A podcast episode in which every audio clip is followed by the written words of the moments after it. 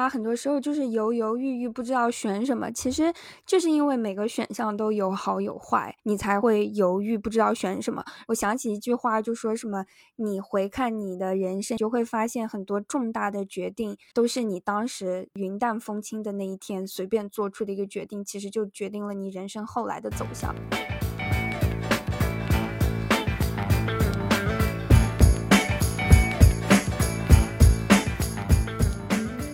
Hello，大家好，这里是 B B 幺幺二幺两个布鲁克林街坊邻居的瞎 B B，我是冉七，我是小乖。今天呢，刚刚高考结束了一周，竟然没有赶上祝大家高考顺利的节骨眼，我们就想跟大家聊一聊我们当时高考时候的心情，还有之后高考完了之后，我们回头看自己的这段回忆，有一些什么样的感想？你们家今年有人高考吗？没有啊，我们家的人都已经考完了，要不然就是太小了，要不然就是考完了，是吧？对，我表弟刚刚高考完，嗯，他们考完了以后，巨大的压力得到了释放，因为高考真的是掏空你人生所有的精力，对啊，所以他们就选择去桑拿室住个两天两夜。我觉得桑拿室真的同学是吗？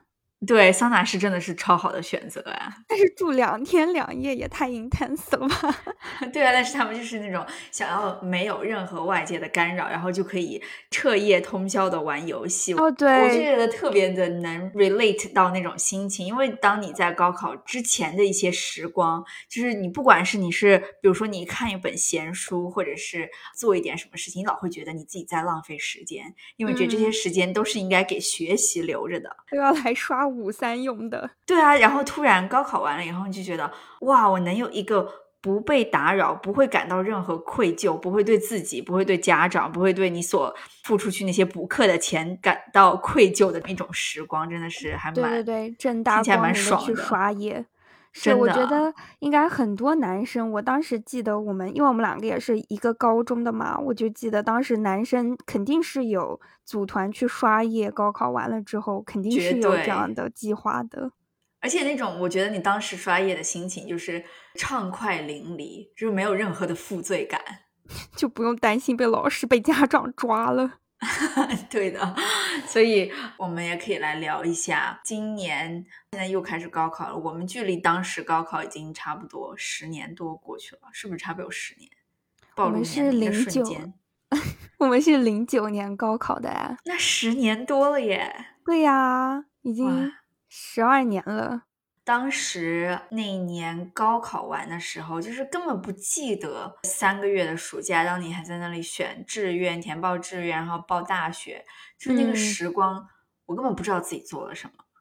对，说到这个，你还记得你高考完当天干了什么吗？我完全不记得，我我只记得我最后，因为当时考试最后一门考的是英语嘛，嗯，我记得我那天选了一件我特别喜欢的一件 hoodie，我决定要穿的美美的去考场，我就记得我进了那个考场，因为我中午还睡了一个午觉，不要急躁，要慢慢的去迎接这个最后这个最后的审判，呃，我那个考场最后一个进去的人，我还被人。就是差点说你怎么要迟到？我就心想还没有迟到啊！我就记得我的记忆停留在我进考场，然后就断片了吗？就断片，就像就像喝醉了一样，太搞笑了。其实你那天根本就没有考试。记得这么一个大概的瞬间，我当时也是差不多。我记得我和小鱼在一起，就是我高中最好的朋友。考完了之后，我们两个好像一起去吃了饭，觉得要干点什么，但是又没有什么特别可以干的事情。反正好像我们两个就嗯聊了会儿天什么的，其实也没有怎么出去玩，怎么出去早，反正就还蛮早的，应该就回家了。我当时还想，就是在高考平平淡淡的一天，对吗？对我当时还想，就是高考之前还想说，哎，要约上朋友，要一起去酒吧，怎么怎么对，要怎么嗨，对对。但是好像当时我也没有联系，我也没有专门去邀约别人，然后当时也。人邀约我一起，就是可能大家当时也是考完了，可能都和一起考试的朋友在一起吧。所以我考完了，我就和高中的一个好朋友，就我们两个就平平淡淡的就度过了。其实印象也不是很深，对吧？完全不深。对，那之后呢？之后考完了以后，你人生发生了什么比较大的有印象的事件吗？就像你说的，我就觉得很有趣。你那天问我的时候，我就觉得我不太记得那三个月发生了一些什么事情，感觉印象不是特别的深。我记得就像你说的报志愿，觉得好像也还是花了。对对，我记得填报志愿这个事情，很长的时间等成绩。对啊，就是你要等成绩，嗯，报取志愿。我觉得这段时间可能大家也没有什么心情去玩耍吧，就还是蛮紧张的那个时候。反正那段时间好像就是都在和家里面的人在讨论说要。什么上哪个大学啊？怎么怎么样的？但是之后我就只记得我和我爸一起去了一趟马来西亚。本来是说我们全家一起去，就是我爸妈和我一起去。然后后来我妈临时有事就不能去了，就变成我和我爸。记得我当时一直在网上做攻略什么的，因为那个有一点像我第一次啊，自己作为像家长一样，对对对，你自己呃来计划整一个行程什么的。行程，嗯，对，就是我带他们去玩，就不再是他们带我去玩了的那种感觉。哇，长大的瞬间，对这个我比较印象深刻。别的其实真的就没有什么特别的了。问你的时候，我刚刚突然想起来，我的夏天做了什么事情。高中的时候喜欢的男神，我还我现在还记得，就是因为我高三的时候家里面。租房子租到学校旁边，因为我们的高中是在昆明的高新区，跟我们家，我们家是住在北边，就是跟北边就是不是一个方向，就非常远，所以我们那个时候就租房子租在学校旁边，这样就是为了方便你可以把更多的时间投入到你课本里，而不是浪费在交通上，所以高三就一年就租房子就租在那里。我还记得，我现在突然有一个淡淡的忧伤传过来，就是。因为我你知道吗？就是因为考完试了，所以你要搬家，你要把房子全部撤走。这个时候，我高中喜欢的男生刚好也住在他们家，也租房子住在学校旁边，所以我就记得我还记得他家住在哪里。对，所以我现在印象当中有一点淡淡的这个。意识在我脑子的深处，就是我要搬走了，他也要搬走了，就是我们就会离对方离彼此更远了。对，而且 而且当时我们高考的时候，就是你说零九年嘛，对吧？嗯，那个时候没有微信，我觉得好像那一段时间我们也没有说是特别的在用 QQ。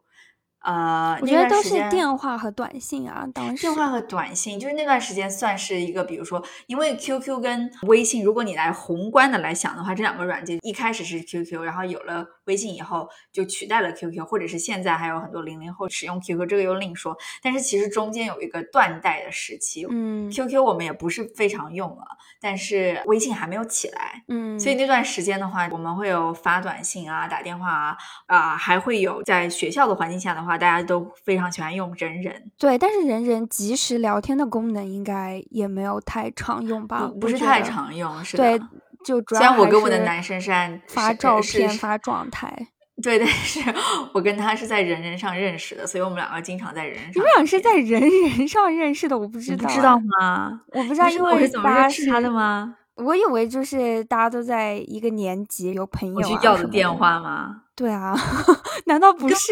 没有，没有。人人上认识他。说到这个，就是高考简直是一个折磨人的小妖精，真的是。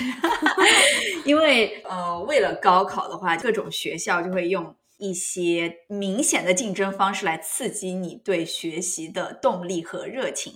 我们学校呢，就属于我和小乖的。高中属于就是在云南可能第一吧，对吧？嗯，对，不用犹豫就是第一。对，所以他我们学校的机制是，他每年都会，哦，不是每年，每一次大考，他都会把全年级的成绩公布在打印出来贴在墙上，都可以看到。而且你就会根据你的成绩全年级来排名，排名了以后就会分先后。考场。对，分考场，而且最变态的是还会有分，嗯，自习室。我记得就是当时有一栋就是我们的 IT 楼，IT 楼的有个自习室是只是全年级前一百还是前多少的人哦，对对对，好像是，就很变态呀。你说了，我现在也想起来了，这是 VIP 制的自习室。我虽然用自习室用的不多，但是我也有印象。就是还对，因为你没有住校，对，因为我有住过校。当时就是比如说，呃，如果你没有进到这个全年级前多少多少的这个自习室的话，你就待在自己班上的自习嘛。晚自习我进去过这个 VIP 的自习室，它明显会比较安静一些。太好笑了，明显比较安静，学习的氛围更浓了，是吗？对，为学霸提供更好的学习环境。呃，说回来，所以因为每次考试就贴成绩榜嘛，嗯，我知道他叫什么名字，但是我不知道他那几个名字怎么写。人人网你要找到这个人的话，你要知道他的名字到底是哪几个字。人人网是实名制嘛？对对。那个榜上，我就顺着找，因为我知道他是文科生，顺着找文科，然后就找找找找，还好文科人比较少。对，然后我就我就在后面几个榜上 就找到了他的名字，我在人上加了他。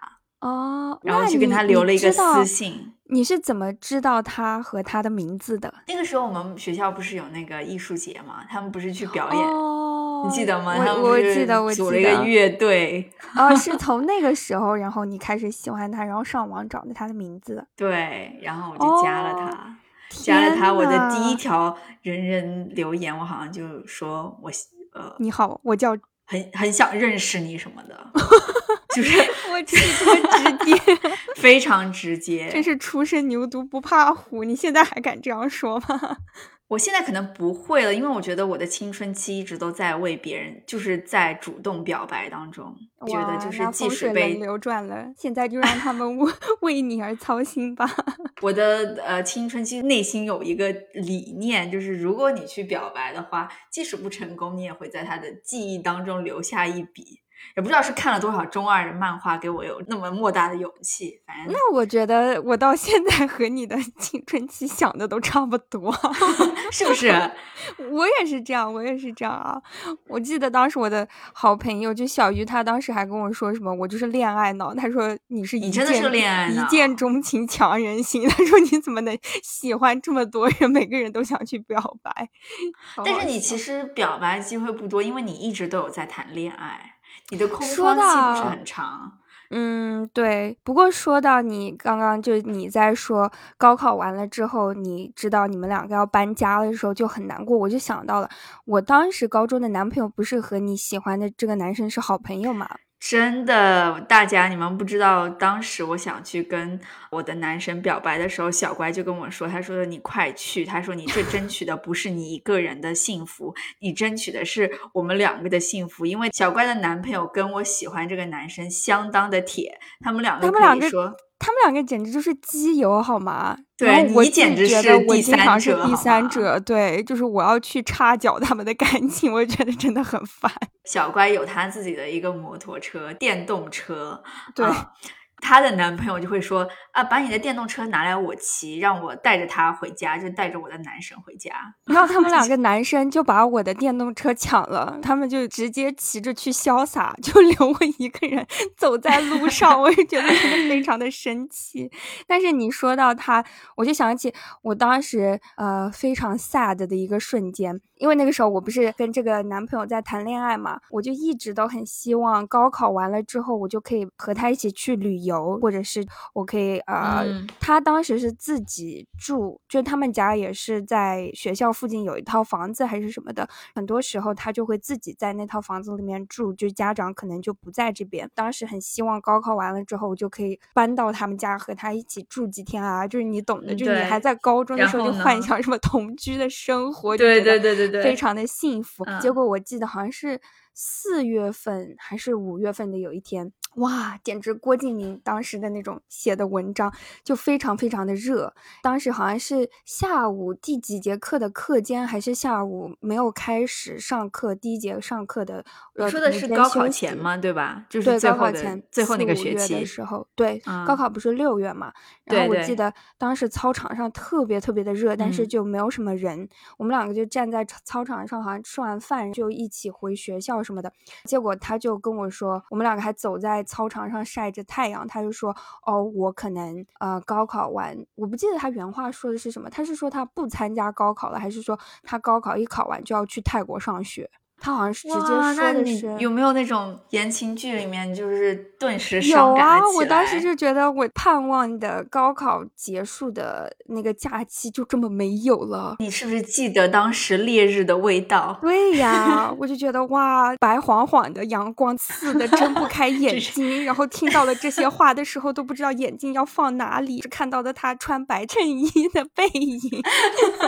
现在想起来就觉得非常的好笑，但是我当时就很难过，因为我一直都非常的期待高考完了之后可以一起和他出去旅游啊。因为你高中的时候你谈恋爱就总是被骂早恋嘛，怎么怎么就是家长都一直要管你，不准你们出去玩，不准你们在一起什么的。我就非常的盼望高考结束的这个假期。当时他跟我讲说他反正一高考结束他就要走了还是什么的，我当时就觉得天呐，苍天你对我不公。说到。这个就大家小乖是我才到高中，我们学校第一对被年级知道的情侣就是他和这个男生，因为他们是初中同学。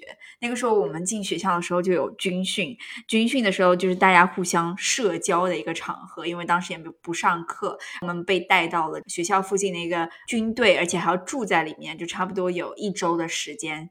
我觉得那一周的时间就是小社会嘛，就是因为你也不上学，然后大家都是新生，然后就互相认识、交朋友各种的。然后我就听到了她男朋友是隔壁班的，我们班的这个女生就已经跟一个隔壁班的男生谈恋爱。我说哇，谁呀？那个时候我还不认识小乖，她以这样的形象让我认识了她。最后你说的，你说到就是你男朋友就是高三跟你说他不高考了，我就记得。现在我大概有一个印象，就是快要结束的那个学期，因为不是上课，就是新的知识，其实差不多在高三开始前就已经上完了。我们学校，嗯，所以高三的时间是用来准备考试的一个学期。他那个时候就从来不会来上课。哦，对他就是他已经准备上课。我觉得他应该就是还是比较早就准备要出国了，他好像没有咋高考吧，我印象当中，所以就他当时跟我讲的时候，就粉碎了你的少女梦，真的是哇，我简 直了，我的整个高三的暑假一直到大一大二，简直生活在噩梦当中，好吗？就是整个人都 心碎的感觉。那个时候有分手吗？因为这个事情？就我们两个就很奇怪啊，就是这个事情，我觉得呃。一直都就不是一个很好的结局，就是因为我们从来没有直接的分手过，所以就导致这个事情拖到后来闹得很不愉快。因为我在想，嗯，呃，会像当时小说里面说的那样吗？你的高考结束了，你这段恋情也就结束了，有吗？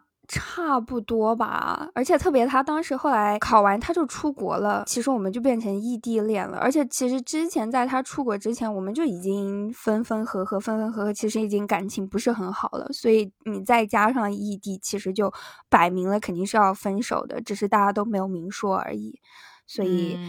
哎，但是反正就是现在我想起来这个事情，肯定也是我当时我计划好了，希望有怎么样的一个暑假，但是最后就没有发生吧。所以这个可能也是我当时为什么这个暑假过得 很不愉快，对，浑浑噩噩的，也没有什么记忆的亮点，可能这个也是很大的一个原因。不过我就一直都记得，我当时是非常非常憧憬这个暑假的，就不仅仅只是高考，因为我整个高中三年都在被骂早恋，当时就想高考完了，我终于可以名正正大光明的早恋了，对。然后结果他就说我要出国了，再见。哇，天呐！但是就因为他要出国了，所以他的好基友。我的男神哦，对，正在准备 出国，好搞 笑！我觉得所有的事情都是命中注定的，然后你又去陪他了。我现在突然想起来，我高中呃高考完的那个夏天啊，去做了一件事情，这个事情也 somehow 决定了我的一些未来。我当时还没有出国的准备，因为我还真的真的是很认真的高考，而且很很认真的去填报志愿，然后再想自己接下来该怎么怎么样。虽然我知道就是我可能之后会出国，但是还不不确定是不是真的我不读国内大学，因为我我三年我这这一辈子从小。都为了这个高考准备，难道我就要放弃了吗？都已经到这步了，首先我已经高考了，真的，我都已经考了，为什么我不读呢？所以当下我没有说是我真的马上要出去出国，但是我喜欢的这个男神，他就准备要去英国念书，他要去报一个剑桥啊，剑桥雅思，就说那个夏天就要开始补英语，为了要考雅思，嗯，然后他就问我，他说你要不要跟我一起去学英语？我天呐，收到了男神的邀请，难道要不学习吗？然后我就说要啊，我就跟着他那个夏天报了一个剑桥雅思班。所以要不是因为他的话，我这个夏天可能又是因为没有目标，没有一个特别实际的事情，完全不记得做了什么事情。但是我记得我跟他去上了这个课。但是这个也蛮好的啊！你这个 暑假其实还是为你以后的人生做好了准备，因为你到后来出国的时候，你也考了雅思，对吧？和这个也有很大的关系。对我本来，如果你是要去美国留学的话，你一般都是考托福，但是我考的是雅思，就因为我已经跟着他上过了雅思，所以我之后其实报的班全部都是雅思的班。对，我就记得你当时跟我讲过，你是要去考，对，你是要去考雅思，而且是不是他当时办英国签证要去重庆，你还陪着他去办了签证？对，好像也是那个暑假，哎，真的是一条龙，就是留学服务，好吗？我也想说，从陪读到陪伴签证，我去，就差送他去英国了。他叫我去陪着他念雅思，我也去了。完了以后，他是真的要去出国，我那个时候是跟小 关要去。天津念书 是暑假比较无聊。我和小乖同时都被录到了天津念大学。嗯，而且我们一开始其实高中的时候，我们两个虽然是朋友，但其实没有说是特别好的朋友。对，就是因为我们互相认识，但是没有说是玩在同一个朋友圈。对，互相认识，共同的朋友也很多。但你在理科，我在文科，所以你在理科有你自己的好朋友，我在文科有我们高一在一个班吗？嗯。对，但是后来我们两个是高考结束了，有一次去唱歌。而且我们两个都不知道是谁约的，我都不记得是谁约的我。然后不是我们任何一个人约的，反正就我们都是被人叫上了之后一起去的。怎么？然后后来就在 KTV 里面碰到，大家就一直都在聊。对，大家就都在聊说要去哪里哪里上学。怎么我们两个一聊天都在天津？而且后来发现我们两个学校离得还特别特别的近，这个就是命中注定。我们后来就变成了很好的朋友。因为那个时候我很记得，我才上高中。中的时候，我还去跟你聊天，因为你穿了一双耐克的板鞋，那双板鞋我也有，我就很喜 欢，觉得嗯，这个小姑娘我要跟她做朋友。但是最后我们也没有说是变成特别好的朋友，命运又让我们最后走到了一起，是因为去天津上学。但她的学校是呃天津比较好的学校，而且非常的神奇。我的学校非常的不好，在天津的学校，嗯。我就觉得我反正我因为高考完了，我就还是想去上，就去了一年嘛。地理位置就距离小乖的学校一个地铁站，所以我们两个也经常在天津见面。对我们两个后来就玩的非常的好。你说到高中，我就记得。高中刚刚进去的时候，你有一个铅笔盒，我也有，是一模一样的铅笔盒。真的吗？对啊，我印象特别深。我当时见过你有那个 铅笔盒，但是因为大家都粉红色的，不是，是纸板纸质的那种哦，纸板的那个，对，然后是一个磁铁的那个，对对对对对，就是那个，然后上面有很多卡通的图案。我当时见过你有那个铅笔盒，但是当时因为不是大家都不熟嘛，就才刚刚高中进学校的前几天，我也没有跟你说上任何话什么的，我也没有说啥。但是你知道吗？是 CQ 有一次他冲过来拿着我的铅笔盒说：“哇，有一个和这个一模一样的哦。”所以是他发现我们两个有共同的。品味吗？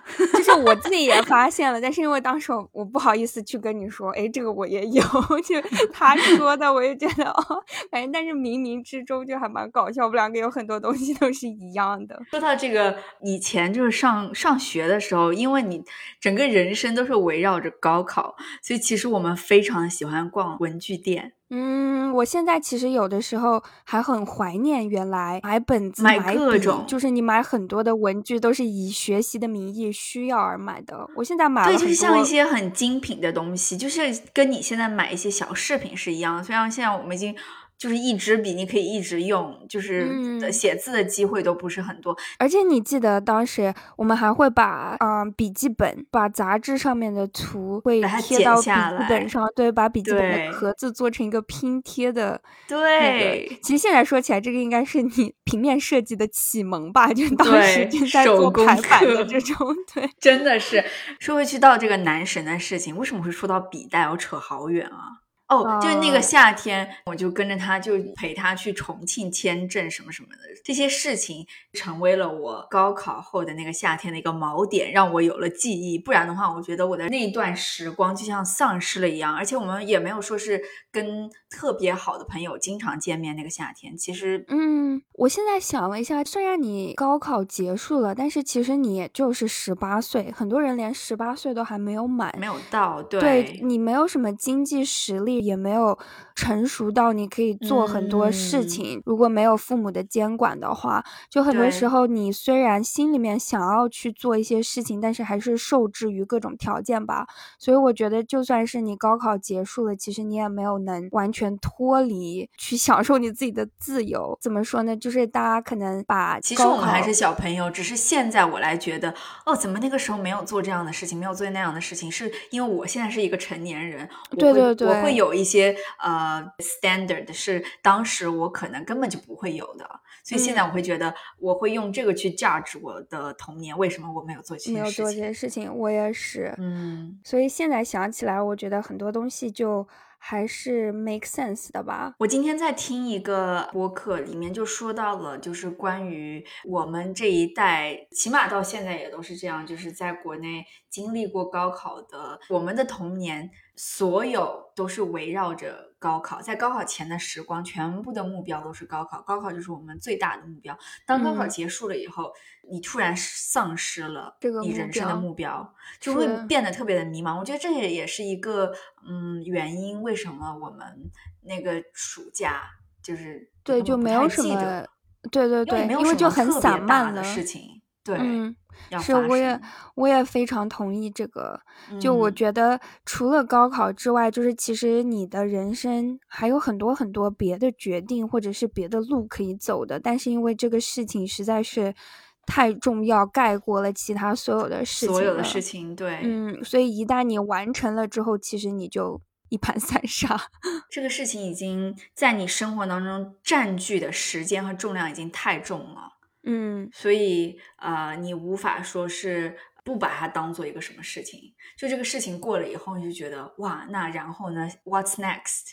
就是你根本想不到下一步应该怎么样。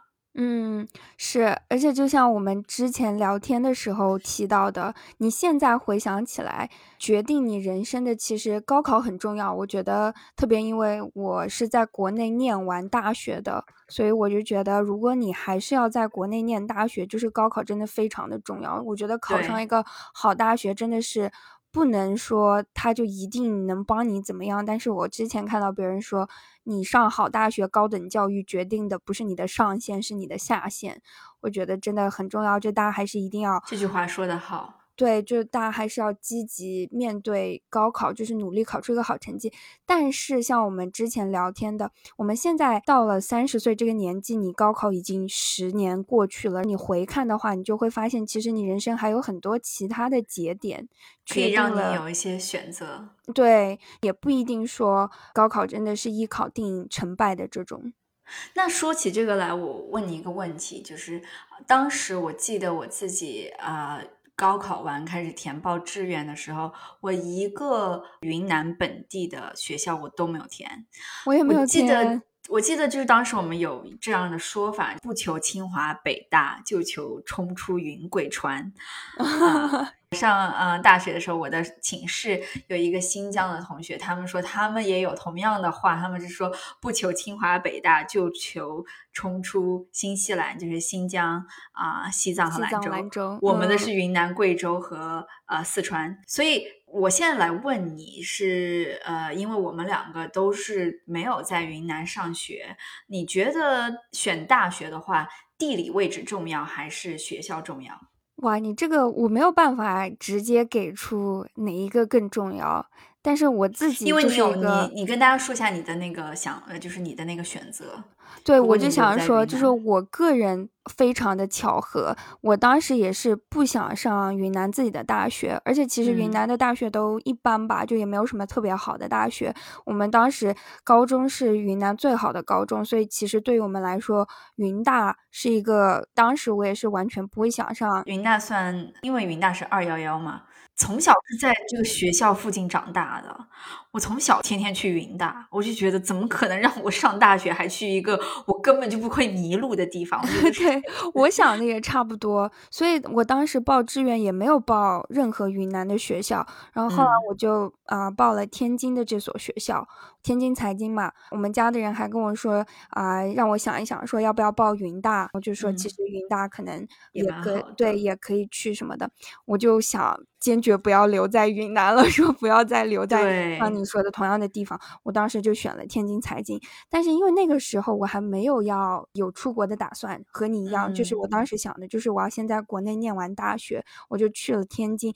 后来。我是回看现在，就是我整个申请研究生的经历啊，各种的，发现其实我上云大可能是一个更好的选择，因为云大是二幺幺嘛。而且，因为我们都在，就家里的人都在昆明，可能会有更多的机会，或者是就是更多的资源，这样就可能能帮助我做一些别的事情，帮助我申请美国的学校或者是什么的。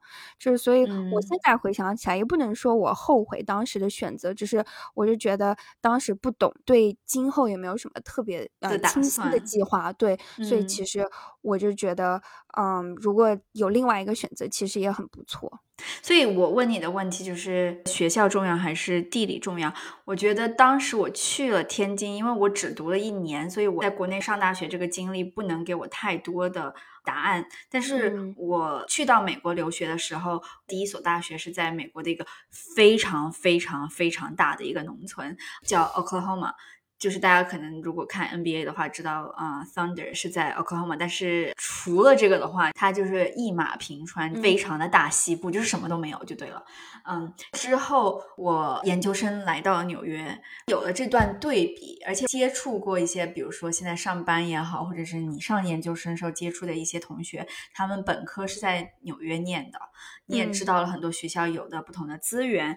我就会觉得地理位置非常的重要。我觉得不管就是在国内也好，或者是在美国也好，这个东西是同样适用。如果高中你有两个选择，一个选择是比如说在一个工作机会不太多的城市，和如果去一个北上广但是不是非常好的学校的话，我会觉得说去北上城市对要更重要一些。因为我觉得十年以后再回看高考，你的学校。重不重要？我觉得蛮重要。但是其实你人生还有很多东西是你之后可以对也非常重要，也是之后可以给你一些另外的机遇。大家我觉得其实人生的话就是说职场吧，或者是你要做的一些事情会有很多的机遇，会有会有更大的舞台。所以从这个方面来说的话，我觉得嗯，地理位置还蛮重要的。嗯，非常同意。我觉得大家如果能对今后有一个比较长远的计划，我觉得就比较能，呃，分析出你目前的状况。就我现在想了一下，我就觉得，比如说什么时候学校是非常重要的。就比如说像你在申请研究生的时候，学校就非常的重要。比如说你学校的排名啊，专业的强项。就如果你以后有继续在学术上面深造的这种。计划的话，那我觉得对你可能就是需要选择一个比较学术性比较强的学校。但是你如果假如说像冉七刚刚讲的，你要进入职场，可能有的人还想要创业，还想要做一些别的事情的话，那么就是你周围其实还有很多的因素。这个学校的位置，你在学校里面可以遇到的人，因为很多时候你一生当中的好朋友很多也都是在大学遇到的，就是你去的大学决定了你会遇到什么样的人。很多人的伴侣其实也是在大学碰到的，所以嗯，说的好，对吧？我觉得要想交怎么样的男朋友、女朋友，对我觉得还蛮重要的，就是也看大家以后的规划吧。但是说了这么多，其实我现在想来，我就觉得其实选什么都没有对错啦。就真的对，真的什么都没有对错，而且高考真的就是最后它是会给你一定的啊方向，左右你一定的方向，但是它也不是全部。而且我觉得大家很多时候就是犹犹豫豫，不知道选什么，其实就是因为每个选项都有好有坏，你才会犹豫不知道选什么。如果一个选项非常明显就是要好过另一个，那傻子才不选啊！就是为什么会纠结，就是因为。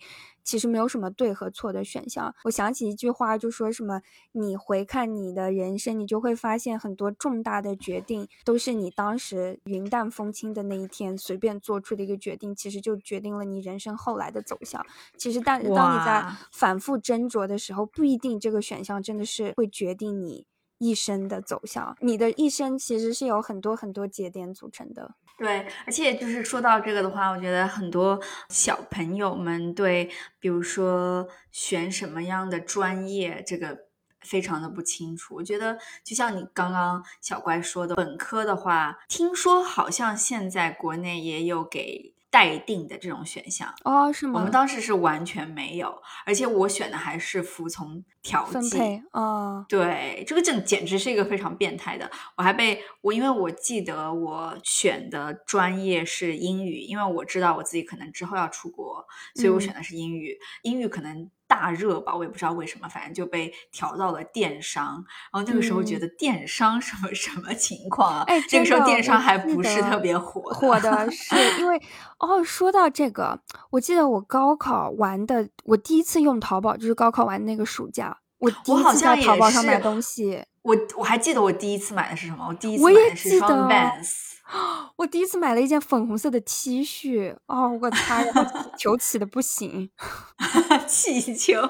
那个时候还没有说什么找客户投诉，然后找退款什么的，都是一对啊，那个时候完全不懂。但是你说到电商，我现在也觉得很难给年轻人意见，因为我们当时高考报志愿的时候和现在差太多了，差太多。当时。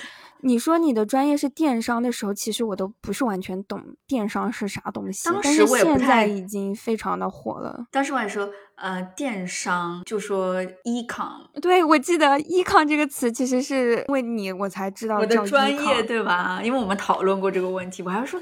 Econ 我听起来还听起来比较 fancy，但是其实进去学的时候就，嗯，其实那个时候我们那种烂学校，怎么他怎么会知道什么是电商啊？就是那个时候 我们淘宝都才起步，人家，但是他已经高瞻远瞩了，就是你同学可能已经做成了电商大佬。但是结果我跟你说，我们一般的人几乎都是被调剂进来的，因为可能当时大家都不知道电商是什么。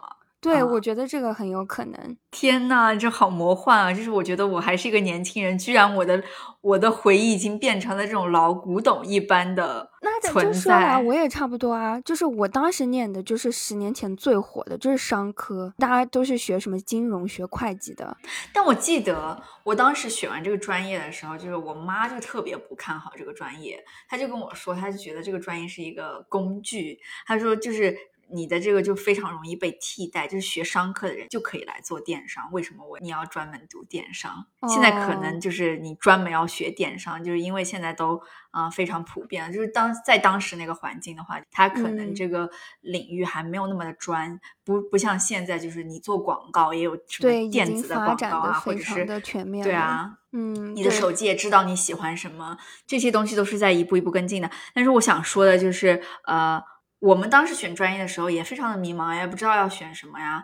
而且在的年轻人，你还有更多的一些途径知道，就是因为我觉得现在的小孩可能成熟要比我们那个时候要更快，因为网络的普及也好，或者是呃周围的一些信息更发达，你能听到、你能看到一些不同的可能性，要比我们当时要少封闭很多。嗯，我也同意。就是你如果对什么东西不懂的话，你其实非常快的就能找到答案。你上网查一查都能知道说，比如说就是什么工作是什么样的，你做一份什么工作需要一个什么样的专业，就是这些都是非常容易能找到的。所以就是自己可以多了解一下。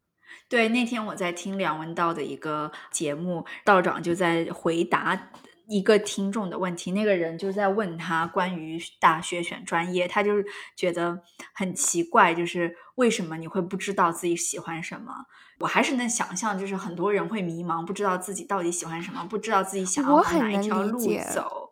对这个我也很能理解。但是他说的另外一点的话，我觉得很同意，就是说，呃，如果你不知道的话，你起码要首先明确自己喜欢什么方向。然后其次，如果你想知道这些学校到底是什么的话，你就上网查。就是现在其实信息发达很多，就是你上到学校的官网看他的课程，看他有些什么东西，这些东西都是能，可能可以给你提供很多的一些思路的一些方法。我们可能之前在高中这个体系的话，就会觉得变得比较坐以待毙，就是等着别人来告诉你该下一步该干什么。但是其实，如果你真的要选大学了的话，你真的上网查这些都是会有的。对我很能理解，如果这个人问应该选个什么专业，其实我当时是一样的，就我当时的怎么说呢，mindset 思路也是非常的封闭的，就是你一直都觉得说你是要高考，但是你考完了之后你要做什么是从来没有想过的，你想的一直都是说。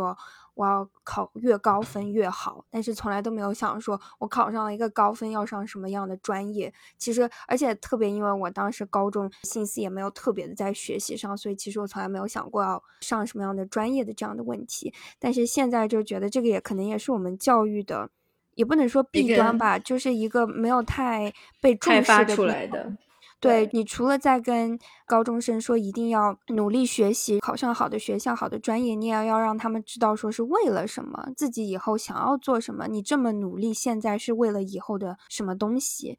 这样的话，我觉得给人一个就是目标背后的一个动力嘛，你才会有动，才知道是为了什么。不然的话，大家不知道原因，就是盲目的去努力，其实效果不是很好呀。如果我想说两个问题可以帮助到高考完的考生们的话，我觉得就是。是你可以问一下自己，就是之后想要发展是兴趣，还是说你想要赚更多的钱？嗯，我觉得这个是一个很好的 starting point。如果你是想要兴趣的话，那你要看一下自己有没有非常过人的长处，因为很多时候你的兴趣爱好可能你自己非常想要往这方面走，但是你可能没有那么的出众，那你就把它当成一个爱好。我觉得当成一个爱好是很好的，嗯，我觉得如果自己特别有特长在某一些方面，是能有感知的。如果你真的能有感知到，觉得我在这方面能做出一定的成绩，那么你就往这方面去走。不然的话，就是如果你考虑什么样的东西能赚到更多的钱，如果赚到更多的钱的话，就是看时下哪些行业是比较对，在朝这些方面你去找自己哪些东西让你更有兴趣上手，或者是更有动力。嗯，我觉得我可以补充一个你说的这个，比如说像。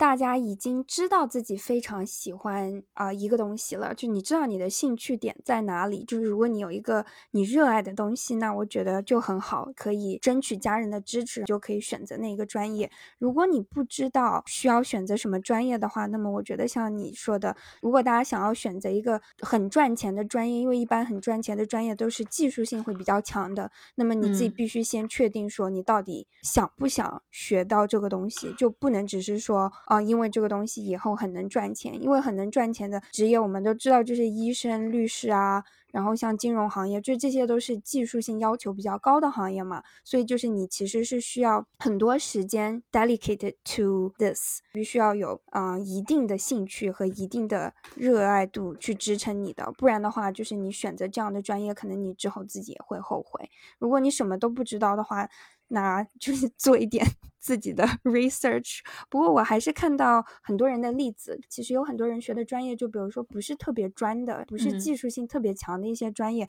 但是他后来做到的工作不一定说这么完全的对口，但是其实也是怎么说呢？你虽然上了这个专业，但是你在大学其实是有很多很多的时间再去完善你自己的兴趣，再去完善你的，再去发掘，对，再去发掘。就是你虽然专业是。是这个，但是你可以发展到后来，可能对另外一个别的东西可以感兴趣。你其实这个可以慢慢去转换的。很多人做的工作和他学的专业没有特别特别大的关系，但是也不是说他的专业就不能帮到忙。这样，所以这个就是当时刚刚你提到的本科跟研究生的区别。我觉得本科是一个特别特别基础教育的一个环节，它只是给你啊将来要步入社会打一个。铺垫。如果你比如说你在这段期间上大学的这段期间，你真正的 figure out 自己想要走的方向，自己想要从事的领域，你可以接下来再慢慢的往这方面走。比如说你学，嗯，你的爱好是做饭做厨艺，但是你学的是商科，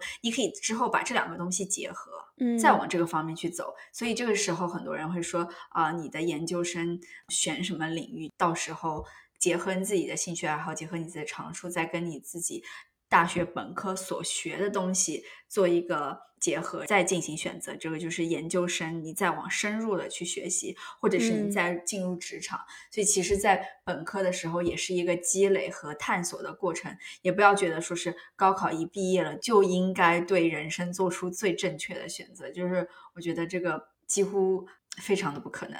对，而且选择就是也是一个过程。也不是就是一拍呃脑门就决定的，对，就决定说，其实你有一个非常长的过程在探索你自己的决定。而且其实我觉得大学机会也很多的，就比如说像很多人还选修了第二专业，现在有很多的网课，有很多的辅导学校，就是你如果对别的东西感兴趣，你是完完全全有机会去接触的。所以我觉得大家也不要有特别大的压力。而且现在线下有那么多的。各种活动的小组啊，或者是一些社社区，都不能说是学校社团，就是你在这个城市当中，你有很多的见面会啊，或者是很多交朋友的机会，你就是可以去拓展，可以去学习。而且现在网上学习的资源那么多，随便看看视频，各种网上的老师都可以给你教你很多东西。我觉得。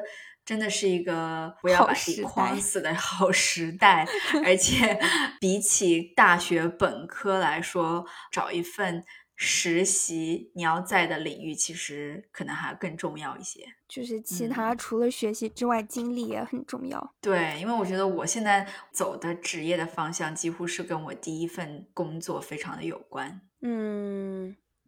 所以我觉得人生当中会给你下一期来说讲职场时候来讲，对，就是人生当中你会碰到很多给你再次选择的机会，所以也不要太纠结于这个寂寞的夏天。